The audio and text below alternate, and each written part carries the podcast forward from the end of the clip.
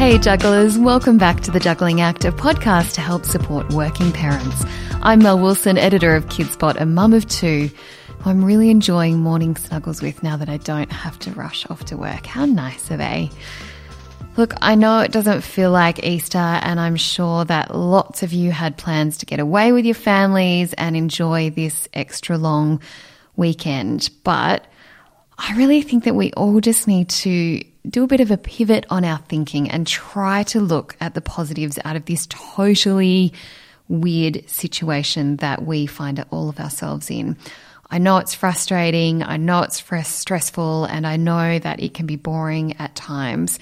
But personally, I'm still feeling really grateful and lucky that my family are happy for the most part, that they're healthy, and that we actually get to see this thing out where we do. When you think about it, we are in a really privileged position because I can think of so many worse countries to be in lockdown in right now and to be spending four days with my family with over, I know what is normally a time of celebration.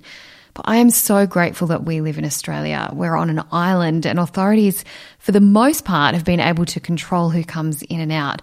I think back to all the times that I've wished that I live in somewhere like Spain or in Italy, but now is not one of those times. I mean, borders in places like Europe and Africa are pretty much impossible to control, and the virus has become terrifyingly widespread.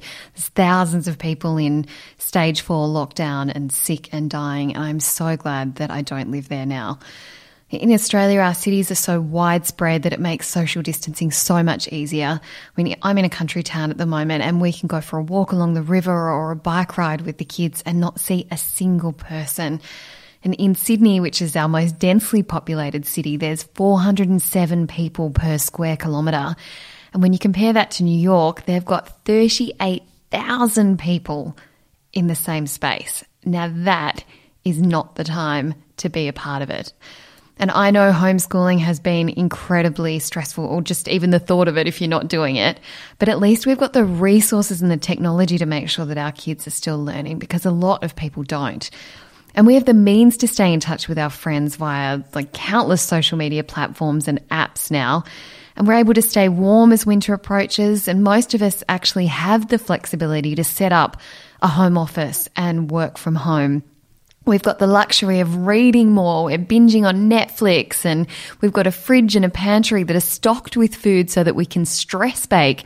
I mean, I've never eaten so much banana bread in my life. And if you're going to get sick, which I would never wish on anybody, then this is the place to have it happen. Australia's healthcare system is one of the best in the world, and we have some of the most highly qualified medical professionals. Thank you so much to any of them who are listening. And you guys might have uh, read or heard about that letter from an Indian doctor that went viral recently. And he wrote that social distancing is a privilege. It means that you live in a house large enough to practice it. Hand washing is a privilege too. It means that you have access to running water. Hand sanitizers and soap are a privilege. It means that you have money to buy them. Lockdowns are a privilege. It means that you can afford to be at home. So, what if you can't pop out to the pub for a beer or go for a meal that costs more than a lot of poor countries earn in a year or get your nails done or visit the hairdresser? It really isn't the end of the world. Be thankful for small mercies. This Easter break is the time for all of us to stop and think. When you're starting to feel like the whole thing is a total inconvenience and you're just absolutely over it, like a lot of us are, I think we need to try to remember how privileged we are to get to spend this holiday period in a nice home, reading, eating, drinking, and chatting to our friends. It might not be what we had planned, but the alternative is so much worse. And that is all from me today, guys. Um, please don't forget to subscribe so you don't miss an ep and keep in touch with me via the Facebook group. It's called Working Mums Australia. Let me know how you're spending your Easter at home. Stay home, stay healthy, jugglers, and enjoy this unique Easter break with your families.